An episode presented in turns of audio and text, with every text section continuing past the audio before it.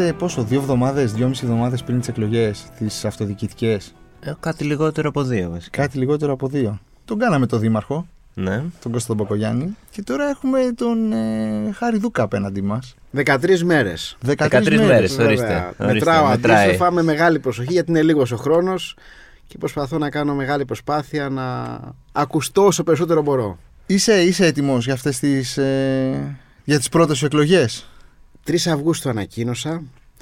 Το έμαθα πριν 10-15 μέρες, τέλος Ιουλίου και μου φαίνεται, ο- από όταν το έμαθα μέχρι που ανακοίνωσα και μέχρι σήμερα, μια αιωνιότητα. Δηλαδή, θυμάμαι 3 Αυγούστου που ανακοίνωνα και μετά που έπρεπε μέχρι τέλος Αυγούστου μόνος μου στην έρημη Αθήνα να φτιάξω ψηφοδέλτιο, ότι έχουν περάσει 2-3 χρόνια Το- και το- είναι ελάχιστες μέρες. Αυτό που λες να φτιάξεις ψηφοδέλτιο έκανε σε πάρα πολύ κόσμο εντύπωση ότι κατάφερες να μαζέψεις πάρα πολύ κόσμο πάρα πολύ γρήγορα. Αυτό πώς το Και κατάφερες. σε μένα. Έκανε πάρα πολύ κόσμο. Ήταν το πρώτο μεγάλο στοίχημα. Λέω να φτιάξω ψηφοδέλτιο και το καταθέσω. Θα είναι μια πρώτη πολύ μεγάλη νίκη. Ε, και δεν ήταν εύκολο. Ήταν 15 Αύγουστος Έλατε αυτό. και τρέχαμε. Κόσμος που πολύ ήταν στα νησιά. Αλλά υπήρξαν ε, φίλοι που μπήκαν στην ιστορία αυτή και με έχει συγκινήσει πολύ αυτό και τα άφησαν όλα μπάνια, οικογένειες και τα λοιπά και τρέξανε μαζί μου, το πίστεψαν και έτσι καταφέραμε και φτιάξαμε ένα νομίζω πολύ αξιόλογο ψηφοδέλτιο. Αξιόλογο γιατί, διότι υπάρχει βεβαίως το Πασόκ που είναι ένα, κοντά στο 50% του ψηφοδελτίου, όμως το υπόλοιπο 50% είναι πολιτική οικολογία, οικολογία, βόλτες, σχήματα άλλα όπως πράσινη Αθήνα. Άρα άνθρωποι με διαφορετική αφετηρία, με διαφορετικές κομματικές καταβολές έχουμε ενωθεί και φτιάχνουμε μια νέα πρόταση, Αθήνα τώρα, που έχει και μια διαφορετική αντίληψη για την αυτοδιοίκηση και τον τρόπο που πρέπει να λειτουργούμε και αν αλλάξουμε λέμε το παράδειγμα στην Αθήνα μπορούμε να το αλλάξουμε και σε όλη τη χώρα. Ωραία. Τι δουλειά έχει ένας ε, καθηγητής του Μετσοβίου ε, να κατεβαίνει για δήμαρχος. Πώς δηλαδή, α, πώς ήρθε, πώς σου, Σχε- το σκεφτόσουν ας πούμε, υπήρχε στο μυαλό Όχι, σου; δεν το σκεφτόμουν. Είναι η αλήθεια βεβαίως ότι ασχολιάμαι χρόνια με τις πόλεις και το μετασχηματισμό τους, να τις κάνουμε περισσότερο βιώσιμες και ανθεκτικές. Επίσης, είναι αλήθεια ότι λέω συνέχεια στους φοιτητές στο Πολυτεχνείο, τους ηλεκτρολόγους, βέβαια και μηχανολόγους, είμαστε στους ηλεκτρολόγους, ότι μην είμαστε συνέχεια στο πληκτρολόγιο, πρέπει να φύγουμε από το πληκτρολόγιο και να πάμε στο πεδίο. Μμ. Και πως ε, η, η εφαρμογή, η πρακτική εφαρμογή έχει μεγάλη αξία όταν εργασίες κάνουμε ή και σαν σύμβουλος σε, πάω σε δήμους λέμε κάτι χειροπιαστό, κάτι που μπορεί να μας αλλάξει τη ζωή στο καλύτερο. Και έτσι όταν ε, μου προτάθηκε το θεώρησα πολύ μεγάλη τιμή και πρόκληση. Και λέω να μια ευκαιρία αυτά τα οποία λέω θεωρητικά ή συμβουλευτικά να τα καταθέσω για το μεγαλύτερο δήμο της Αθήνας και νομίζω ότι από αυτή την ιστορία αν η ατζέντα μου πάει καλά θα πάω και εγώ καλά αλλά σε κάθε περίπτωση είναι μια παρακαταθήκη αυτή η προσπάθεια για το Δήμο ευρύτερα. Πώς, μέχρι στιγμής είπες ένα μήνα περίπου. Ναι, ναι. Πώς το έχεις Ε, δύο, ε, ναι, Ναι, κοίταξε. δύο μήνες δύο- που. δύο- Είπες και όλα. Ήθελα να το ρωτήσω αυτό. Είπες ε, ότι αρχέ Αυγούστου το έμαθες. Τέλος Ιουλίου το έμαθα. το- 3 το έμαθα Αυγούστου τι το ανα- σημαίνει, ότι- Μου έγινε η πρόταση. Η πρόταση. Μου πήρε λίγο καιρό γιατί στην αρχή έπαθα ένα σοκ. Λέω αυτό μια πολύ καλή ιδέα. Άμα την ήξερα ένα χρόνο πριν. Επειδή εκλογές έχουμε τώρα. Ναι. Ε, αλλά μετά ε, έτσι υπήρξε μια μεγαλύτερη, ας το πούμε, σε εισαγωγικά πίεση. Με θετική έννοια ότι θέλουμε να παίξουμε την ατζέντα τη δικιά σου, την πράσινη ατζέντα της βιωσιμότητας, της ανθεκτικότητας. Και πίστεψαν σε μένα και πίστεψα και εγώ ότι αυτό έχει μια σημασία, αν και είναι η αλήθεια ότι δίνω μεγάλη μάχη. Κάνουμε μια υπερπροσπάθεια, δεν ξέρω αν παρακολουθείτε όλα αυτές τις προτάσεις που καταθέτουμε και τα σηκώνουμε στο facebook και κάνουμε συνεντεύξεις αλλά είναι η αλήθεια ότι δεν έχει δοθεί πολύς χώρος. Και σε ευχαριστώ πολύ για το βήμα. Για να μιλήσουμε για τις πόλεις, για την αυτοδιοίκηση. Ήταν η συζήτηση διαφορετική και λόγω των ακραίων καιρικών συνθήκων και τις τραγωδίες που είχαμε με το Βόλο και τη Θεσσαλία και λόγω των εκλογών στο ΣΥΡΙΖΑ Κασελάκης ναι, η κλπ. ατζέντα είναι λίγο. Οπότε αυτό λίγο με έχεις στεναχωρήσει ότι δεν έχουμε καταφέρει αυτά τα οποία δεν έχουμε δουλέψει να τα επικοινωνήσουμε στο βαθμό που θα θέλαμε. Ήταν και οι, βουλε... οι, κοινο... οι, πώς το λένε, οι εκλογές, ε, Το ΣΥΡΙΖΑ. όχι μόνο του ΣΥΡΙΖΑ, ενώ και πιο πριν το Μάιο και οι Α, εθνικές ναι, εκλογές. πολύ- οπότε είναι ο κόσμος πολύ μπήκε, κουρασμένος. Μπήκε το, Βέβαια. το αυτοδιοικητικό, έχει μπει σε δεύτερο και σε τρίτο ρόλο. Δηλαδή ακόμα και στο Έτσι ΣΥΡΙΖΑ είναι. να δεις είχαν η Παπάς ημίχρονο, Ζαχαριάδης τελικό, ξέρεις. Ναι, ναι, ναι. Εσύ το έμαθες ε, τέλη Ιουλίου. Ε, Έτσι ξ- είναι. Ξέρεις, θέλω να σε ρωτήσω. θέλω να σε ρωτήσω το εξής. Έχω διαβάσει και το λες ότι μπορούμε να κατεβάσουμε τη θερμοκρασία Έως 5 βαθμούς έως 5 βαθμούς. Στη... Αυτό που συζητούσαν στο Παρίσι στη Συμφωνία για το Κλίμα το 2015 λέγανε, Σε παγκόσμιο επίπεδο ναι, λέγανε. σε παγκόσμιο επίπεδο ότι ο στόχος είναι, ο μαγικός αριθμός είναι ο 1,5 βαθμός. Ο οποίος λέει το 1,1 έχει ήδη ανεβεί από την βιομηχανική επανάσταση, οπότε μιλάμε για 0,4. Σωστά. Ε, Να και αυτό να το συγκρατήσουμε- κάνουμε μέχρι το 2030. Το 5% Όχι 5 βαθμού Πέντε Κελσίου. βαθμού. πέντε- το 5, το 5 βαθμ- δεν, είναι, δεν είναι πάρα πολύ Σωστά. στον 1,5 βαθμό. Ωραία, που είναι θέλει. ωραία η ερώτηση γιατί Δηλαδή μου έχει φαίνεται γίνει πάρα και μια πολύ μεγάλη μεγάλο. συζήτηση στα social media. Νούμερο 1. Έχεις δίκιο. Λέμε ότι για να μην υπάρξει, να υπάρξει συγκράτηση της, ακλαία, της ακραίας κλιματικής κρίσης πρέπει να υπάρξει συγκράτηση της αύξησης θερμοκρασίας σε σχέση με την προβιομηχανική περίοδο την περίοδο δηλαδή που δεν χρησιμοποιούσαμε ορυκτά καύσιμα, συγκράτηση μέχρι το 1,5 βαθμό Κελσίου. Αν ξεπεράσουμε το 1,5 βαθμό Κελσίου σε παγκόσμιο επίπεδο, τότε θα είναι τρομακτικά τα φαινόμενα. Είναι το σημείο εκείνο καμπής όπου μετά θα, συ- θα συζητάμε σε συνθήκες κλιματικής απορρίθμισης. Ό,τι ξέραμε μέχρι τώρα θα είναι παρελθόν. Αυτό όμως είναι σε παγκόσμιο επίπεδο. Οι πόλεις, έτσι και αλλιώς, που έχουμε και ειδικά η Αθήνα που είναι μια τσιμεντούπολη, έχουν πολύ, ψηλότερο, ε, πολύ ψηλότερη θερμοκρασία. Δεν είναι η παγκόσμια μέση θερμοκρασία, η θερμοκρασία που είναι στην ε, Πανεπιστημίου όταν γίνεται το χάος με τα έργα και το traffic και έχει 40 βαθμούς γενικά η Αθήνα και έχει 50. Και το ξέρετε κι εσείς πάρα πολύ καλά ότι όταν περπατάτε στο δρόμο, όταν έχει πάρα πολύ ζέστη και πάτε στη σκιά, αλλάζετε πολλές φορές και πεζοδρόμιο. Πάτε Τώρα στην κάπου Πανεπιστημίου έχει μεγάλα πεζοδρόμια. δεν Πολύ ξέρω. μεγάλα, βεβαίως. και τα χαιρόμαστε όλοι πάρα πολύ και είμαστε ενθουσιασμένοι. Και προτείνω μάλιστα, αφού είμαστε τόσο ενθουσιασμένοι, αν βγει ο κ. Μπακογιάννης, να αλλάξει το όνομα και από Πανεπιστημίου να την πει Κώστας Μπακογιάννης. Κώστας Για να Μπακογιάννης Street. Βέβαια, βέβαια, για να είμαστε όλοι πολύ χαρούμενοι και να θυμόμαστε ότι θεάρωσαν αυτό έργο. Αλλά για να γυρίσω στην ερώτηση, τι είπα το αυτονόητο; Ότι άρα μπορούμε στην Αθήνα να δημιουργήσουμε περιοχές σκίασης, να δημιουργήσουμε περιοχές που τις λέω εγώ πράσινες διαδρομές, όπου να μπορούμε σε σχέση με δι- ε, λίγα μέτρα πιο πέρα, που έχει πολύ μεγαλύτερη θερμοκρασία, να έχουμε μια σκιά και να έχουμε πολύ καλύτερες συνθήκες. Και είναι αυτή ακριβώς η προσέγγιση που κάνουν σε όλες τις άλλες πόλεις στον κόσμο. Δηλαδή τι κάνει το Παρίρες πριν στο Παρίσι, σου λέει ότι σε διάφορες περιοχές στο κέντρο δημιουργούμε πράσινες διαδρομές, διαδρομές καθαρού αέρα, δημιουργούμε διαδρομές ήπιας βιώσιμης κινητικότητας για να μπορούμε εκεί να αυξάνουμε την ποιότητα του αέρα, να ρίχνουμε τη θερμοκρασία και να δημιουργούμε περισσότερο οξυγόνο. Πώς γίνεται αυτό πρακτικά; Αν δημιουργήσουμε συμπαγείς χώρους πρασίνου, μπορούμε να ρίξουμε τη θερμοκρασία κατά 2 βαθμούς Κελσίου. Το ξέρετε κι εσείς, μπορεί και περισσότερο. Βλέπετε τη διαφορά άμα πάτε στα- σε ένα λόφο και κατεβείτε μετά στον δρόμο. Μπορεί να είναι και 5 βαθμούς μόνο από αυτό. Δεύτερον, μπορούμε με ψυχρά και υπέρψυχρά υλικά να δημιουργούμε αντανακλάσεις της θερμοκρασίας και αυτό το κάνουμε κυρίως στα δώματα, στις οροφές αλλά και σε, με αντίστοιχα υλικά σε πεζοδρόμια και τρίτον να περιορίσουμε το κυκλοφοριακό χάος. Με αυτούς τους τρεις Εύκολο να τρόπους- το λες. Πολύ εύκολο, δύσκολο πολύ να το κάνεις, όμως εδώ να πούμε και κάτι άλλο. Ότι το κυκλοφοριακό χάος στην Αθήνα δημιουργήθηκε από τον κύριο Μπακογιάννη, ο οποίος αποφάσισε να κάνει αυτή την ιστορία τρία και πλέον χρόνια και μας ταλαιπωρεί με το Πανεπιστημίου, αποφάσισε να κλείσει τη Βασιλίση Όλγας χωρίς μελέτη και σχέδιο, να κόψει το κέντρο της Αθήνας στα δύο και να πρέπει, αν ζεις στο Παγκράτη, στο Μέτς, να μπεις μέσα από την Ομόνια και το Σύνταγμα για να φτάσεις. Και να πω και κάτι άλλο. Τελειώνει τώρα η Πανεπιστημίου και έχει μικρύνει πάρα πολύ ο δρόμος. Η Πανεπιστημίου είχε πεζοδρόμια. Το ξέρετε. Είχε και πριν. Τα πιο μεγάλα πεζοδρόμια της Αθήνας. Ακριβώς. Και τα κάναμε ακόμα μεγαλύτερα. Μπράβο. Και άρα τι κάναμε, μειώσαμε το δρόμο. Το ξέρετε ότι από όταν έχει φτιαχτεί η Πανεπιστημίου η Σόλωνας είναι, απ- η Σόλωνος είναι απολύτως ακινητοποιημένη.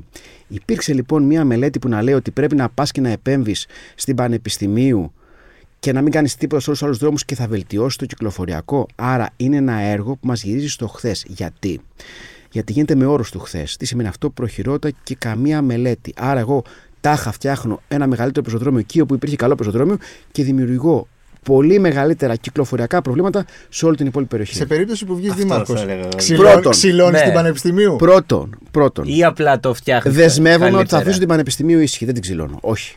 Φανταστείτε τώρα να βγω και να ξαναβάλω Ο εκεί κάθε συνεργεία. δήμαρχος αυτό θα Εντάξει, κάνει το δηλαδή δικό του στην θα Πανεπιστημίου. κλαίω κι εγώ ο ίδιος. Βάζεις δέντρα στο Σύνταγμα από τη στην κάτω πλευρά και στην Πανεπιστημίου όμως; Λοιπόν, αφήνω την Πανεπιστημίου. Απαντώ. Πανεπιστημίου Αφήνω την τέσσερα χρόνια να Πανεπιστημίου επουλωθεί. ήσυχη. Εγγυώμαι ότι θα ξαναπιάσω την Πανεπιστημίου. Νούμερο 2. Για τα πλατάνια θέλω να πω μετά μια ιστορία. Νούμερο 2. Ανοίγω τη Βασιλή Σόλγας. Δεύτερη κίνηση. Και νούμερο 3. Ξεκινάω αμέσως ένα πρόγραμμα με δημοτική συγκοινωνία. Να μπορούν οι κάτοικοι στις γειτονιές να φτάνουν με κάποιο τρόπο στο μετρό Μμ. και εκεί να χρησιμοποιούν το μετρό για να φτάνουν στους δρόμους. Αφού τα κάνω αυτά, μετά θα πάω. Αφού τα κάνω αυτά, θα πάω μετά. Πρώτες 100 μέρες δηλαδή. Πρώτες, 100 εντάξει. πρώτη εβδομάδα, αφού τα κάνω αυτά. Ανοίγω την, αυτά είναι μηδενικό κόστος. Δηλώνω δηλαδή ότι δεν θα ασχοληθώ ξανά με αν θα είναι ζαρντινιέρα, φίνικα ή πλάτανο ή κάτι φυτά από την Ιαπωνία. Το θυμάστε αυτό. Στην αρχή είχε πει ο κ. Μπαγωγιάννη, το ξεχάσαμε, ότι θα φέρει λέει, κάτι πολύ ωραία φυτά από την Ιαπωνία και θα τα βάλει. Τελικά έβαλε φίνικα και τελικά καταλήξαμε σε πλάτανο. Μα πλάτανο είχαμε έτσι κι αλλιώς. Δηλαδή τέσσερα χρόνια για να καταλήξουμε στον πλάτανο. Αυτό είναι παγκόσμια πρωτοτυπία. Εν πάση περιπτώσει, λέω ότι αυτά που λένε μηδενικού κόστους. Και αφού τα λήξω αυτά, μετά δημοτική συγκοινωνία και μετά θα πάω σε δύσκολους δρόμους. Μητροπόλεως. Πόσο χρόνο θέλετε σήμερα για να διασχίσετε τη Μητροπόλεως από πάνω μέχρι κάτω; Ε, Μέχρι καλά δεν το κάνεις να μάξι αυτό Δεν το τώρα. κάνεις.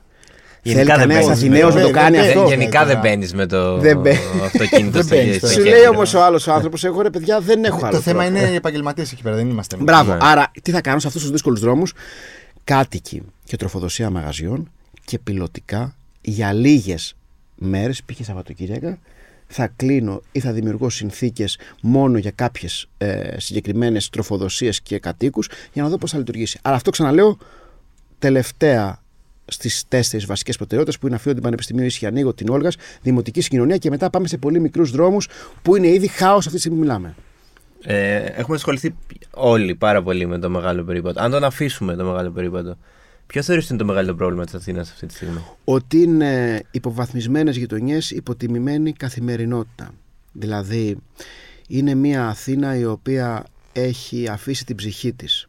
Αν πάτε, να πω ένα νούμερο για να καταλάβετε, έχουμε τα πιο ακριβά δημοτικά τέλη σε σχέση με τη Γλυφάδα και το Μαρούσι και την Κηφισιά. Δηλαδή στα Σεπόλια, δηλαδή στον Άγιο Παντελεήμονα, στον Κολονό και στο Ρουφ, πληρώνουν πολύ περισσότερα δημοτικά τέλη από ότι στη Γλυφάδα και στην Κηφισιά. Και ταυτόχρονα σε αυτές τις περιοχές δεν έχουν ένα πάρκο. Τα παιδιά τους θα πάνε σε σχολεία που πέφτουν οι σοβάδες από τα ταβάνια, όπως πριν λίγες μέρες και τρεις μαθητές τραυματίστηκαν σε ένα σχολείο που έχουν πέσει άλλες τέσσερις φορές. Ευτυχώς ελαφριά τραυματίστηκαν οι μαθητές. Εκεί που μένω εγώ στον Γκάζι δίπλα, τα πεντάχρονα κάνουν μάθημα σε, ε, στην προσχολική εκπαίδευση σε κοντέινερ. Δεν έχουμε καλό φωτισμό. Δεν έχουμε πεζοδρόμια. Αυτό Δεν το έχουμε, έβαλε LED. Έχουμε LED αυτοματισμού πάλι βιτρίνα και στις γειτονιές ελάτε να δείτε στην περιοχή που είμαι εγώ πόσο καλά είναι τα φώτα και σε άλλες πλατείες, μάλλον σε κάποια άλλη Αθήνα ζει ο κύριος Μπακογιάννης διότι οι πλατείες δεν έχουν φώτα, δεν έχουν νερό. Ξέρετε πόσες πλατείες έχουν βρύσες. Ελάχιστες, δύο ή τρεις. Δεν έχουμε δημόσιες τουαλέτες. Άρα τι ακριβώς είναι τα λεφτά αυτά που λένε, πού ακριβώς πάνε; Και μιλάμε για, για έναν Δήμο ο οποίος έχει πάρα πολλά χρήματα. Ο προπολογισμός του είναι 1,1 δις ευρώ. Έχει πλεόνασμα, δεν είμαστε σε οικονομική κρίση, υπάρχει το Ταμείο Ανάκαμψης, άρα δεν μπορώ να καταλάβω όλη αυτή η κοσμογονία που μας λέει ότι υπάρχει και ανάπτυξη και έρχονται Airbnb και, και, και, και, και. Όλος αυτός ο πλούτος, πού ακριβώς πηγαίνει; Γι' αυτό και νομίζω ότι κάθε μέρα που περνάει είναι μια χαμένη μέρα για την Αθήνα και χρειάζεται αλλαγή κατεύθυνσης τώρα. Πάνω σε αυτό που είπες στο Airbnb, ποια, τι, τι, τι σκοπεύεις να κάνεις; Δηλαδή η, η Αθήνα. Και εγώ αυτό δεν θα το καταλογίσω στον Πακογιάννη. Όχι, αυτό Δηλαδή, είναι θέλω να σου ευρύτερο πω- πρόβλημα. Θέλω να σου πω ότι, ότι όταν ξεκίνησε να έχουμε τόσους πολλούς τουρίστες, νομίζω, καταρχάς να το βάλω σε μια άλλη αφιτηρία, ότι όλες οι μεγάλες ευρωπαϊκές πόλεις, όχι μόνο ευρωπαϊκές, γενικά όλες οι μεγάλες πόλεις, πάνω κάτω είναι, πάνω, τώρα είναι ίδιες. Με το πώς με το πώς οι τουρίστες έρχονται, με το πόσο κορεσμένο είναι το κέντρο, με το πόσο χάλια είναι οι τιμές για τους κατοίκους στο κέντρο της πόλης. Οπότε αυτό σου λέω, δεν, δεν φταίει ο Μπακογιάννη ότι έχουμε γίνει real estate, έτσι. Αλλά είναι το Τα κέντρο δημοτικά της τέλη Αθήνας. πάντως είναι το Πακογιάννη. Δεν είναι άλλον. Άλλα δεν Ναι, ας πούμε, για τα- σε άλλες περιοχές μειώθηκαν κατά 50%, κατά 40%. Εδώ μειώθηκαν κατά 5%. Το πρόβλημα, το πρόβλημα είναι ότι Αυτό εγώ είπα νιώθω, δημοτικά τέλη. νιώθω ότι είμαι σε μια πόλη που μένω, Τουριστών. στο, που μένω στο κέντρο της εδώ και. Πού μένεις, Στη, στα Ηλίσια. στα Ελίσια. Βεβαίως. Έχεις δίκιο. Μένω Πόλη. 15 Βέβαια, χρόνια βέβαια. εκεί πέρα και νιώθω ότι κατέβηκα, ας πούμε, το Σάββατο, έτσι, μια βόλτα στη. να πιω ένα ποτό. Δεν, δεν με αφορά αυτό το πράγμα. Έτσι. Δεν, νιώθω ξένο στην πόλη μου. Και νιώθω ότι είμαι σε μια πόλη η οποία με διώχνει προς τα προάστια. Έχεις απόλυτο δίκιο. Εσύ, σαν υποψήφιος δήμαρχος, αυτό το πράγμα θα σου άρεσε να είσαι. Πρώτα απ' όλα είμαι δήμαρχος κάτω. Μια μιας πόλης; Έχεις δίκιο. Καταρχάς, όπως και εσύ. που διώχνει τους κατοίκους Όπως της. και ό, όλα εδώ πέρα ζούμε στην Αθήνα και την ξέρουμε και θα σου πω κάτι που βλέπω στα Airbnb στις πλατφόρμες. Λένε λοιπόν οι τουρίστες αποφύγετε το κέντρο γιατί είναι περιβαλλοντικά σκληρό, ειδικά τους καλοκαιρινούς μήνες. Έχει πάρα πολύ ζέστη, γι' αυτό και εξού σημαντικό να μην στην θερμοκρασία και πολύ κακή ποιότητα αέρα και δεν έχει καμία τοπικότητα κάτι χαρακτηριστικό. Και πηγαίνετε στις γειτονιές. Λένε στα Airbnb. Γι' αυτό και αν θέλεις, η μεγαλύτερη ζήτηση είναι σε περιοχές όπου έχουν ιδιαιτερότητες και ιδιομορφίες και είναι χαρακτηριστικά και εμβληματικά σημεία όπως είναι τα εξάρχεια, σε περιοχές που έχουν άλλες ομορφιές όπως είναι το κουκάκι, είναι το μέτς, άρα και τα Airbnb μόνα τους αν δεις τα σχόλια των ανθρώπων που τα χρησιμοποιούν, σου λένε πηγαίνετε στις γειτονιές. Να έρθω όμως στην ουσία του θέματος και να πω ότι τα τελευταία πέντε χρόνια έχει αυξηθεί το Airbnb κατά 450%. 450%. Ναι, δεν είναι Μητροπολιτικός ο Δήμος, δεν μπορεί να κάνει κάτι. Αυτό δεν μπορεί να το ελέγξει. Έτσι είναι. Δηλαδή, Όμως μπορεί να το ελέγξει πώς; Καταρχάς, όλοι οι υπόλοιποι Δήμοι έχουν μπει σε μια συζήτηση και εφαρμόζουν μέτρα. Δηλαδή, το Άμστερνταμ σου λέει εγώ μόνο για 30 με 60 μέρες. Η Βιέννη σου έλεγε συγκεκριμένες Μπορεί να το αποφασίσει όμως αυτό; Ο Δήμος, Δήμος. ο Δήμος, η Δημοτική, στη Βιέννη, μπεις να δεις τη τελευταία απόφαση του Δημοτικού Συμβουλίου, όπου είπε πολύ πιο σκληρό: Σταματάμε, όσα Airbnb μπήκανε, μπήκανε, σταματάνε τα νέα Airbnb. Και συζητάμε εμείς εδώ πέρα απόφαση του Δημοτικού Συμβουλίου στις πλατφόρμες, σε συνεργασία με τις πλατφόρμες, ότι δεν μπορεί να συμβεί αυτό. Όμως, εγώ, σαν επιστήμονας, οφείλω να βάλω την εξής διάσταση, λέγεται φέρουσα ικανότητα. Είναι ένας όρος που σου λέει πόσοι τουρίστες μπορούν να είναι σε μια γειτονιά, είναι σε επίπεδο γειτονιάς, έτσι ώστε να μην χαθεί η τοπικότητα και να μην δημιουργηθεί μονοχρησία. Δηλαδή να μην καταλήξει να είναι μια πόλη τουριστών ένα απέραντο μολ. Άρα να υπάρχει και άνθρωπος θα μας ε, το παντοπολείο, άνθρωπος που θα ε, πάμε να κουρευτούμε, ο- ένα μικρό ε, σούπερ μάρκετ, ε, ένα μικρό καθαριστήριο, όπου Και ο σήμερα δεν άνθρωπος που ζει υπάρχουν. εκεί κιόλας, και δηλαδή. άνθρωποι που ζουν να τους βλέπεις. δηλαδή στην Να μην Κολοκοτρώνη είναι όλοι πας σε τουρίστες. κτίρια και δεν υπάρχουν στα κουδούνια ονόματα. Ναι, ναι, Άρα ναι. λοιπόν λέγεται φέρουσα ικανότητα. Στην, ε, στο Συμβούλιο της Επικρατείας οι αποφάσεις βγαίνουν με βάση τη φέρουσα ικανότητα και σου λέει: Όχι, στη Μακριγιάννη κανένα άνεο ξενοδοχείο. Ή το έχεις βάλει πέντε ορόφου, θα σου φάω δύο ορόφου. Γιατί δεν μπορείς στην Αθήνα, όπως το κάνουν στην Πορτογαλία, στη Λισαβόνα, στη Βιέννη, ξανά λέω, στο Άμστερνταμ, στο Παρίσι, με βάση τη φέρουσα ικανότητας να αποφασίσουμε ότι μπορούν να είναι τόσα διαμέρισματα στη Μακριγιάννη που είναι πολύ πιεσμένη, τόσα στα, στο κουκάκι, τόσα στο μέτς. Και το αφήνουμε τελείως ελεύθερο και χυλό. Αυτό δεν δημιουργεί ανάπτυξη. Διότι να πω και κάτι άλλο. Αγοράζονται ολόκληρα με τη χρυσή βίζα. Εγώ είμαι αντίθετο, πρέπει να σταματήσει αυτή η ιστορία. Δεν είναι απόφαση του Δήμου, αλλά πρέπει να σταματήσει. Ήταν σε μια άλλη φάση της χώρας όπου ψάχναμε επενδυτές και ναι, ρευστό. και έχουν φτάσει στα ενίκια στο. Ακριβώς. Ναι, ναι. Και αγοράζουν από τη Ρωσία και την Κίνα, τα κάνουν με τα Airbnb, έρχονται άνθρωποι από αυτές τις χώρες. Δεν μένει τίποτα εδώ, φεύγουν και δημιουργεί απλά μια τεράστια έκρηξη ενοικίων και ένα τεράστιο στεγαστικό πρόβλημα. Γι' αυτό και θέλει ρύθμιση, φέρουσα ικανότητα και νομίζω και μια άλλη προσέγγιση η οποία να έχει να κάνει με, τον, με την έμφαση στην τοπικότητα και την πολυχρησία σε κάθε γειτονιά. Να σε, ξέρεις, θέλω να σε ρωτήσω. Ε, Στην Αθήνα υπάρχουν πάρα πολλά κλειστά διαμερίσματα. Έτσι, τα οποία ανήκουν, 1400. υπα- ανή- ανήκουν ε, στο κράτος. 1400. Ο Δήμος μπορεί να, να, να πιέσει, ας Έγινε πούμε. μια καταγραφή των αχρησιμοποίητων ε, χώρων που ε- έχουν δημοτική αναφορά, ανήκουν με, με τον έναν άλλο τρόπο στο Δήμο και είναι 1400. Α, επικαμείνει αυτό. Και είχε γίνει μια ολόκληρη προσέγγιση για το πώς μπορούμε να τα αξιοποιήσουμε. Εμένα η πρότασή μου ποια είναι; Κοινωνική κατοικία. Τα αξιοποιώ και φ- τα ανακατασκευάζω. Και βάζω νέες οικογένειες, νέους ανθρώπους με ένα χαμηλό ενίκιο για κάποια χρόνια για να δημιουργήσω μια ζωή διαφορετική στην πόλη με νέο κόσμο. Αυτή είναι η πρότασή μου και νομίζω ότι Αυτό μπορούμε. πρέπει να Θέλει και φαντάζομαι σε θεσμική, συνεργασία με το θέλει και κράτος, θεσμική ναι. παρέμβαση. Έτσι. Δεν μπορεί μόνο, μόνο ο Δήμος, αλλά εδώ μιλάμε, αν θέλουμε να είναι Μητροπολιτικός ο Δήμος, πρέπει να μιλήσουμε για κάποιες θεσμικές εμβληματικές παρεμβάσεις που θα κάνουν ε, την αυτοδιοίκηση πραγματικά αυτοδύναμη και αυτόνομη. Είχε γίνει πέρσι μια πολύ μεγάλη ιστορία με το μετρό στα Εξάρχεια εκεί που θα τοποθετηθεί στην Ναι, πλατεία. εντάξει. Και αυτό τώρα μια τεράστια. Έχει- Ξεκίνησε. Έχει πλάκα. Ξεκίνησα α, ε, είχα ανακοινώσει την υποψηφιότητά μου. Εντάξει, δεν με ξέρανε. Και ακόμα έχω σοβαρό πρόβλημα αναγνωρισιμότητας. Και είχα πάει στα εξάρχεια, πήρα ένα καφέ και μετά θα συναντιόμασταν με κάποιον άνθρωπο εκεί να με φωτογραφίσει. Και με βρήκαν οι κάτοικοι, μάλλον με κατάλαβαν. Και η πρώτη ερώτηση είναι τι θα κάνετε με το σταθμό εδώ; Τους λέω, παιδιά, αν με ρωτάτε εμένα, διαφωνώ με την περιοχή. Απολύτως. Με το χώρο εκεί. Έπρεπε να γίνει το- αλλού. Μπορεί τώρα να γίνει Όμως κάτι. τους απάντησα Ναι, δηλαδή, ότι ειλικρινά. είναι μία μάχη που θα χάσετε γιατί έχει κρυθεί ο αγώνας. Και στεναχωριέμαι που το λέω αυτό, αλλά είναι μια ιστορία που έχει από ό,τι κατα... έχω δηλαδή καταλάβει και και, να βγεις εγώ. εσύ δεν προλαβαίνεις. Ακριβώς οι αποφάσεις αποφάσει έχουν πάρθει και τα έργα έχουν προχωρήσει. Γι' αυτό και λέω: Πάω να δώσουμε άλλε μάχες που να τις κερδίσουμε, να μην δίνουμε χαμένες μάχες. Ε, σε περίπτωση που δεν ε, περάσει το δεύτερο γύρο, έχεις ε, στο ενδεχόμενο, το ενδεχόμενο της- Θα είναι της μια. Χα... συνεργασίας, Μπράβο, ε, ναι. Θέλω να το πω αυτό να είμαι ξεκάθαρος. Θα είναι μια χαμένη ευκαιρία και θα είναι μεγάλο κρίμα αυτό για την Αθήνα, διότι με βάση όλες τις μετρήσεις ε, που έχω στα χέρια μου, ο μόνο μπορεί να κερδίσει τον κύριο Μπακογιάννη, ο δικός μας ο συνδυασμός. Γι' αυτό και κάνουμε μια μεγάλη προσπάθεια να παρουσιάσουμε το πρόγραμμά μας. Σε κάθε άλλη περίπτωση θα υπάρχει διαιώνιση του προβλήματος και αυτό θα είναι νομίζω πολύ άσχημο για τις Αθηνές και τους Αθηναίους. Μιλάς για αναγνωρισιμότητα και δυσκολία να, μετα... να μεταφέρεις τα, τα μηνύματά σου και το... Είναι λογικό, εντάξει. Ε, είμαι αυτό- καθηγητής όχι, στο Πολυτεχνείο, θέλω- δεν όχι, είμαι ένα θέλω να πολιτικό ρωτήσω, πρόσωπο και δεν θέλω να γίνω. Βλέπεις πίσω από αυτό και κάποια σκοπιμότητα ή θεωρείς ότι είναι απλά λόγω της επικαιρότητας ή λόγω του... Εντάξει, υπάρχουν ε, ορισμένα πράγματα τα οποία δεν μου αρέσουν πολύ, όπως ότι υπάρχει, πολύ, υπάρχει ένα πολύ αυστηρό νέο πλαίσιο για εμάς τους υποψηφίους. Εγώ δηλαδή δεν μπορώ να βγω παρά μόνο δύο φορές σε κανάλια εθνικής εμβέλειας και σε τοπικής περιφερειακής μόνο μια φορά. Δηλαδή, βγήκα μια φορά, να το πω για παράδειγμα στο One, με πήραν οι άνθρωποι να ξαναβγώ, τους λέω δεν μπορώ.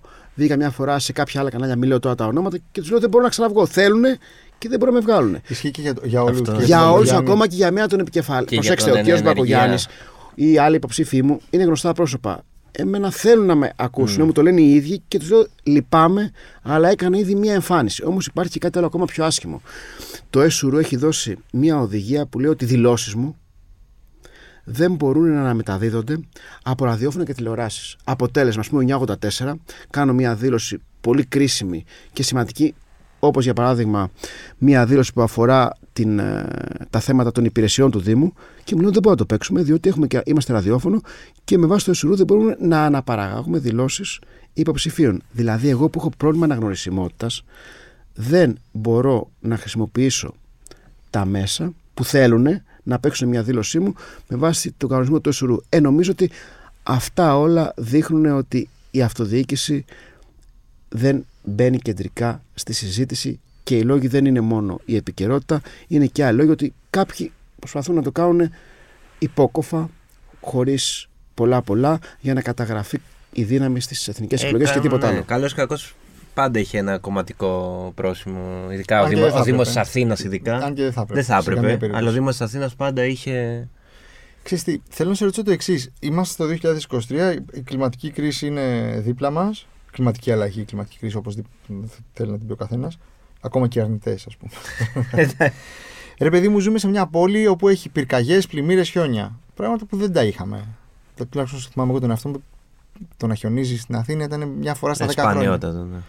Ποιο είναι το πλάνο για μια πόλη Θωρακισμένη. σε, σε έναν πλανήτη ας πούμε, που αλλάζει διαρκώς; Και που νιώθει ότι έχουμε χάσει και κάπου στο τρένο. Δηλαδή, ειδικά, δηλαδή χτες βγήκε ο κύριος ε, Μητσοτάκης και είπε ότι είναι ευκαιρία Για, το, ένα, ναι, το, για να το- επιμηκύνουμε να την, επιμηκύνουμε την τουριστική την περίοδο. τουριστική περίοδο λόγω της ζέστης. Προσέξτε τώρα. Δηλαδή, Πού Στο, έχει φτάσεις. και στο εξωτερικό το είπε. Ακραία. Θέλω να πα- πράγματα. Εδώ θέλω, θέλω, ξέρεις τι, θα ήθελα να απαντήσω ως- όχι ως Εγώ ως θα πολιτικό- μιλήσω ως ειδικός γιατί όχι, έτσι αυτό. είναι και η ατζέντα μου. Να πούμε ότι η Μεσόγειος είναι στην, στο επίκεντρο της κλιματικής κρίσης και να πούμε ότι διάφορες περιοχές όπως και η Αθήνα ακριβώς λόγω της τσιμεντοποίησης, μια τσιμεντούπολη, έχουν πάρα πολύ σοβαρά προβλήματα. Αν ε, δείτε έχουμε μπαζωμένα ρέματα και ακόμα και αυτά τα οποία είναι ελεύθερα όπως ο Ποδονύφτης δίνουμε μεγάλη μάχη να τα μπαζώσουμε και αυτά. Είμαστε το 2023 και δεν έχουμε αντιπλημμυρική μελέτη για θεσμική θωράκιση του Δήμου. Είμαστε το 2023 και έχουμε δίκτυα ρεμά, ε, λιμάτων και ομβρίων μαζί Μμ. Σε αρκετές περιοχές και αυτό δείχνει ακριβώς μία οπισθοδρόμηση. Δεν, μου λένε ότι δεν πρέπει να έχεις αρνητική ατζέντα, αλλά εγώ σαν επιστήμονας οφείλω να λέω τα πράγματα όπως έχουν. Αν είχαμε μια κακοκαιρία όπως ήταν στο Βόλο ή στη Λάρισα, τα πράγματα θα είναι πάρα πολύ άσχημα. Και ο λόγος είναι διότι έχουμε πέντε βουνά γύρω μας, τα οποία έχουν καεί πάρα πολλές φορές, ειδικά η Πάρνηθα, και έχουμε 7 λόφους που μπορούσαν να παίξουν ένα πολύ κρίσιμο ρόλο με ορεινή υδρονομία, με ολόκληρες διαδρομές πράσινες που να οδηγούν μετά στο κέντρο και με αντίστοιχα αντιπλημμυρικά, με σφουγγάρια που θα δημιουργούμε σε όλες τις περιοχές της Αθήνας και με συμπαγείς χώρους πρασίνου, όπως για παράδειγμα στον Ελαιώνα, όπως το Γουδί, όπως όπως. Και αντί για αυτό, δεν έχουμε κάνει τίποτα παρά αυτό που λέγω το πράσινο της ζαρντινιέρας όπου μπορούμε βάζουμε πλακάκια και τσιμέντο και μια ζαρντινιέρα και βλέπετε τις τραγικές εικόνες σε μια όχι ακραία καταιγίδα όπως του Βόλου και της Λάρισας να κρατιούνται γυναίκες από ένα στήλο στη Βασιλής Σοφίας και στον Ευαγγελισμό για να μην τις πάρει το ρέμα ή το ρεύμα. Γι' αυτό και νομίζω ότι τα νέα σχέδια θωράκισης είναι στην πρώτη γραμμή και εμείς έχουμε πει ότι η μελέτη του 2018 3,5 εκατομμυρίων ευρώ που πήγε και αυτή περίπατο θα γίνει επιτέλους για να δημιουργήσουμε, να έχουμε σαν Αθήνα ένα σοβαρό σχέδιο, μια μελέτη αντιπλημμυρική και μετά θα επενδύσουμε και με το Ταμείο Ανάκαμψης που τα οι τελευταίες δυνατότητες για να πάρουμε χρήματα είναι μέχρι το τέλος του χρόνου για να μπορέσουμε να θωρακίσουμε την Αθήνα δεν υπάρχει ούτε μια μέρα για χάσιμο. Το γεγονός... Δεν είναι ανθεκτική η πόλη Αθήνα, είναι απολύτως τρωτή και ευάλωτη. Φάνηκε κιόλας αυτό δυστυχώς. Ε, εγώ θέλω να γυρίσω πάλι λίγο στο εκλογικό κομμάτι ε, και να ρωτήσω αν σε προβληματίζει το γεγονός ότι το Πασόκ ε, στι τελευταίες εκλογές παίρνει πολύ χαμηλά ποσοστά στην Αθήνα. Σίγουρα με προβληματίζει, όπως είπα όμως εδώ είναι μια διακομματική πρόταση και εγώ δεν ήρθα. Τι βλέπουν σαν διακομματική, πώς έχεις νιώσει αυτό το μήνα δηλαδή, Γιατί έχω διαβάσει και δηλώσεις σου που λες ότι ναι, με στηρίζει το Πασόκ, αλλά δεν θεωρώ ότι είμαι υποψήφιος του ναι, Πασόκ. Ναι, γιατί έχω και κόμματα άλλα που με στηρίζουν και δημοτικές παρατάξεις και ανθρώπους από την οικολογία και την πολιτική οικολογία, σημαντικές προσωπικότητες και άλλες ε, προσωπικότητες από τα κινήματα που με στηρίζουν. Γι' αυτό και λέω ότι δεν είναι πολιτική, αλλά θέλω να πω και το προσωπικό μου. Εγώ δεν ήρθα εδώ να καταγράψω. Δεν παράτησα το Πολυτεχνείο και τις δουλειές μου για να καταγράψω ένα ποσοστό Πασόκ, ούτε κάνω όλο αυτόν τον αγώνα για να φτιάξω ένα κομματικό μηχανισμό να κατέβω αύριο μεθαύριο στον πολιτικό στίβο. Το κάνω γιατί πιστεύω βαθιά ότι η Αθήνα έχει άμεση ανάγκη αλλαγής κατεύθυνσης και πιστεύω βαθιά ότι υπάρχει ένα δίλημα μπροστά της οπισθοδρόμησης, της αδράνειας που έχει πολύ μεγάλο κίνδυνο ή ένα άλμα στο μέλλον που πρέπει να γίνει τώρα το άλμα στο μέλλον διαφορετικά θα συνεχίζουμε να πνιγόμαστε σε κάθε καταιγίδα θα συνεχίσουμε να έχουμε σοβαρό πρόβλημα με την ποιότητα του αέρα και οι γειτονιές θα αποκτήσουν προβλήματα υπαρξιακά για τη νέα γενιά αλλά για τους ανθρώπους της τρίτης ηλικίας, τους ανθρώπους με τα κινήματα με τας, ε, των αναπήρων που δεν μπορούν να κυκλοφορήσουν τα αμαξίδια τους πουθενά, τις οικογένειες με τα παιδιά με τα καροτσάκια που δεν υπάρχει πεζοδρόμιο για να περπατήσουν. Γι' αυτό και νομίζω ότι ο χρόνος της αλλαγής είναι τώρα. Και να είμαστε ξεκάθαροι. Αν ψηφίσουν Μπακογιάννη, έτσι όπως είναι, για να το ξέρουμε και αυτό έτσι, έτσι όπως είναι το, ο νόμος της αυτοδιοίκησης, παίρνει τα, τα τρία πέμπτα των, και οι υπόλοιποι το, την αναλογικότητα, παίρνουν Μπακογιάννη. Δεν υπάρχει καμία άλλη δυνατότητα. Άρα συνεχίζεται και διονύζεται το πρόβλημα. Υπάρχει κάποια πόλη που έχεις ε, ως πρότυπο; Μ' αρέσει πάρα πολύ η Βαρκελόνη. Έχει και αυτή τεράστιο πρόβλημα το Airbnb, έτσι. Πολύ μεγάλο πρόβλημα το Airbnb, αλλά πολλά άλλα πάρα πολύ όμορφα και, και θετικά ε, πολύ σοβαρά μέτρα περιορισμού του Airbnb, αλλά έχει απόλυτο δίκιο. Στο κέντρο της είναι πανάκριβο το κέντρο της. Και όλοι μένουν στα προάστια και μετά το επισκέπτονται, αλλά μου αρέσει πάρα πολύ για τις ράμπλες, ε, για τα πεζοδρόμια, γιατί είναι μια πόλη που ζει 24 ώρες με νέους ανθρώπους και γιατί έκανε κάτι πάρα πολύ ωραίο στην πανδημία. Όταν όλοι ήταν κλεισμένοι μέσα και άλλες πόλεις όπως το Μιλάνο, το Λουγκάνο, ε, άλλαξε τελείως τις γειτονιές, έκανε αυτό που λέμε πόλη 15 λεπτών, τα πάντα να είναι προσβάσιμα σε 15 λεπτά με τα πόδια το ποδήλατο και όταν σταμάτησε η πανδημία και έπρεπε να ξαναβγούμε από τα σπίτια μας, έκανε δημοψηφίσματα τοπικά. Θέλετε να συνεχίσουμε όπως ήμασταν πριν ή να πάμε στο σενάριο που είχαμε στήσει με την πανδημία; Και 95% σε κάθε γειτονιά απάντησαν ναι, ναι. πάμε όπως το κάναμε με την πανδημία. Και το λέω αυτό και στεναχωριέμαι, διότι αυτά γίνονται σε πολύ μεγάλες πόλεις, όχι σε πόλεις μικρούς πιλότους που λέμε. Και στην Αθήνα σχολιόμασταν αν θα έρθουν τα φυτά από την Ιαπωνία. Ε, Πολλές ζαρτινιέρε πάντως θέλω να σε ενημερώσω που ήταν στο κέντρο της Αθήνας έχουν μεταφερθεί στην περιοχή του Χίλτον. Ναι, στη Μιχαλακοπούλου. Μιχαλακοπούλου. Αν περάσει, θα τις δεις και θα τις καμαρώσεις. Ε, έχω δει. έχουν μεγαλώσει. Σπουδαίο θέαμα κι αυτό. δείχνει και αυτό την άλλη αντίληψη. Εμείς λέμε ότι το πράσινο δεν είναι της εργολαβίας και της τζαρδινιέρα, είναι οξυγόνο και ζωή. Ε, εγώ θέλω να ρωτήσω, σε περίπτωση που χτύπα ξύλο για σένα, δεν ε, περάσει το δεύτερο γύρο, δεν εκλεγεί. Θα είναι μια χαμένη ευκαιρία για την Αθήνα. Ναι, όχι. Αυτό. Ε, εσύ θα μείνει ωστόσο. Εγώ θα στα μείνω του στην Δήμου Αθήνα, ή μένω θα- και δουλεύω για την Αθήνα. Είμαι εδώ, θα συνεχίσω με τις προτάσεις μου και την αζήτα μου και θα προσπαθήσω γιατί τα πιστεύω, γιατί θέλω να βοηθήσω την πόλη που ζω και αγαπώ να γίνει καλύτερη. Αλλά οφείλω να πω ότι θα έχω πολύ περιορισμένες δυνάμεις και δυνατότητες, το ξέρετε και εσείς. Ο Δήμαρχος είναι αυτός ο οποίος διοικεί. Λογικό και δίκαιο. Στην πολιτική, δηλαδή, ε, θεωρείς πια τον εαυτό σου ότι έχεις μπει και στην πολιτική ή το βλέπεις καθαρά; Τα πάντα στη ζωή είναι πολιτική. Εγώ είμαι και καθηγητής ενεργειακής και περιβαλλοντικής πολιτικής. Η κομματικοποίηση δεν μου αρέσει.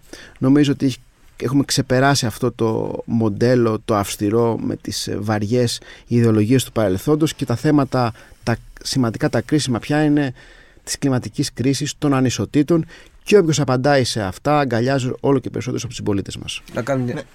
Να σας πω τώρα κάτι που στην ενεργειακή κρίση. Είναι δυνατόν, είναι οk, ρε παιδί μου, εσύ που είσαι και καθηγητής πάνω σε αυτό το, το κομμάτι. Ε, οι τιμές, ας πούμε, στο φυσικό αέριο και στο ρεύμα είναι, είναι λογικό να είναι τόσο υψηλές Όχι. σε μια πόλη; Όχι βέβαια, μα γίνεται Ναι, αλλά ακριβώς μια μια, ώρα. πόλεμος. ναι, γίνεται ακριβώς μια σπέκουλα.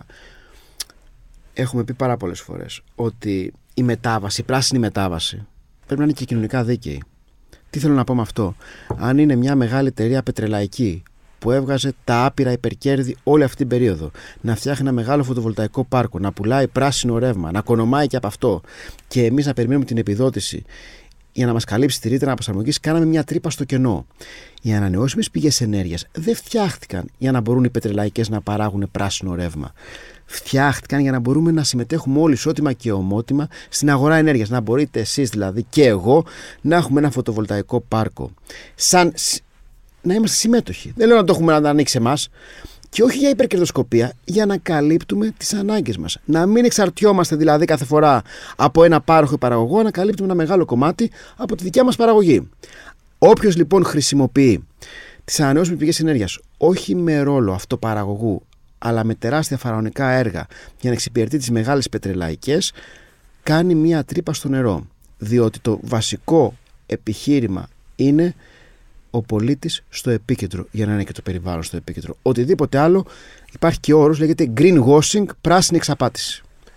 Εγώ θέλω να κάνω μια ερώτηση για την κεντρική πολιτική σκηνή και πώς βλέπεις την αντιμετώπιση της κλιματικής κρίσης και αν θεωρείς ότι είναι αρκετ, αρκετά, αρκετοί οι δήμονες που εμπλέκονται με αυτό ή θα έπρεπε και περισσότεροι ειδικοί να εμπλακούν όσο υπάρχει χρόνος; Θε- Εγώ, θε- συγγνώμη, δεν θεωρώ ότι ασχολούνται ακόμα τόσο πολύ. Ε, δηλαδή, με- Θεωρητικά υπάρχει ένα υπουργείο. Ναι. Ναι, έχουν υπογράψει Ναι. το 19, αλλά δεν νομίζω ότι βλέπουμε να γίνεται κάτι προς τα, να πηγαίνει προς τα εκεί κατά η κουβέντα. Ναι, νομίζω και εγώ και αποδεικνύεται άλλωστε από το τρόπο που αντιμετωπίζουμε την κλιματική κρίση στη χώρα μας ότι είναι σε ένα επίπεδο lifestyle και trend. Ναι, και είναι και ως εξωτικό φρούτο. Ότι α, υπάρχει Ναι. και αυτό. Και Ξέρεις, λίγο- δεν, δεν κάνουμε κάποιο. Και μια χρήσιμη δικαιολογία πολλές φορές. Ναι. Τι να δηλαδή κάνεις. δείτε τώρα Πώς το μπορείς εξή. να τα βάλεις με τη φύση. ναι, δείτε το εξής Η ακριβώς. οργή της φύσης. Δείτε το εξής. Μέσα σε ένα μήνα είχαμε νεκρούς και απίστευτες καταστροφές από πυρκαγιές και από πλημμύρες. Πλημμύρες, ναι. Και, τα, και όλοι λέμε και το ξέρουμε πάρα πολλά, το έχω γράψει και εγώ πάρα πολλές φορές, ότι αν, αν τις δύσκολες ημέρες του Ιουλίου και του Αυγούστου με τα μελτέμια και την πολύ υψηλή θερμοκρασία και την πολύ χαμηλή υγρασία, γιατί έχει πολύ μεγάλες περιόδους με καύσωνα, ανοίξει μια φωτιά, αρπάξει, τότε θα σβήσει στη θάλασσα. Είναι γνωστό αυτό. Μάλιστα σε άλλες περιοχές του πλανήτη, όπως στον Καναδά, σβήνει το χειμώνα. Μμ. Και λένε άρα, άρα δεν μπορούμε να κάνουμε τίποτα κλιματική κρίση. Όχι. Υπάρχει κάτι άλλο που κάνουμε. Για να κερδίσεις φωτιές, δουλεύεις από το φθινόπωρο μέχρι την άνοιξη. Και τι κάνεις, δουλεύεις πάρα πολύ με την πρόληψη, δουλεύεις πάρα πολύ με τους παραδοσιακούς ανθρώπους που ήταν στα δάση, που ήταν οι άνθρωποι που φτιάχνανε ρετσίνα, οι άνθρωποι που δουλεύανε με τα ζώα, οι άνθρωποι που δουλεύανε με- με τα μελίσια και οι οποίοι τώρα έφυγαν για λόγους οικονομικούς, αλλά αυτοί είναι οι βασικοί ε, άνθρωποι που δημιουργούσαν το οικοσύστημα και το προσέχανε κιόλας. Η φρουρή των δασών. Δημιουργεί επίσης σοβαρή δασική υπηρεσία. Πού είναι η δασική υπηρεσία, Δημιουργεί επίσης με τα σύγχρονα μέσα διαδικασίες που θα βρούνε αμέσως την φωτιά με drones και όλα αυτά τα συστήματα και με αυτομα- αυτοματοποιημένο τρόπο θα ελέγχουν, θα προσαρμόζουν και θα δρούνε. Άρα τι κάνεις, τα 4 πέμπτα του προπολογισμού σου τα δίνεις για αυτό το σκοπό. στην Ελλάδα ξέρετε πόσα δίνουμε για όλο αυτό το κομμάτι της πρόληψης; Το 1 πέμπτο. Και συνεχίζουμε και δίνουμε το 1 πέμπτο. Άρα, για να απαντήσω, δεν κάνουμε τίποτα για την κλιματική κρίση παρά μόνο την χρησιμοποιούμε για να πούμε ότι δεν μπορούμε να κάνουμε ε, και πολλά. Δείτε πώς είναι τα πράγματα. Σε ευχαριστούμε πάρα πολύ. Εμείς. Καλή επιτυχία. Καλή Ευχαριστούμε, επιτυχία να ευχαριστούμε. έχεις. Και ό,τι καλύτερο. Να είστε καλά, παιδιά. Χάρηκα πολύ για τη συζήτηση. Και εμείς, και εμείς ευχαριστούμε πολύ. Αυτοί ήμασταν κι εμείς. Ε, τι ανανεώνουμε το ραντεβού μας. Ναι. Μας Μας ακούτε σε ακούτε ναι, στο Spotify. Apple, Google Podcast, Spotify και στο One Man. Καλή Καλή συνέχεια. εβδομάδα.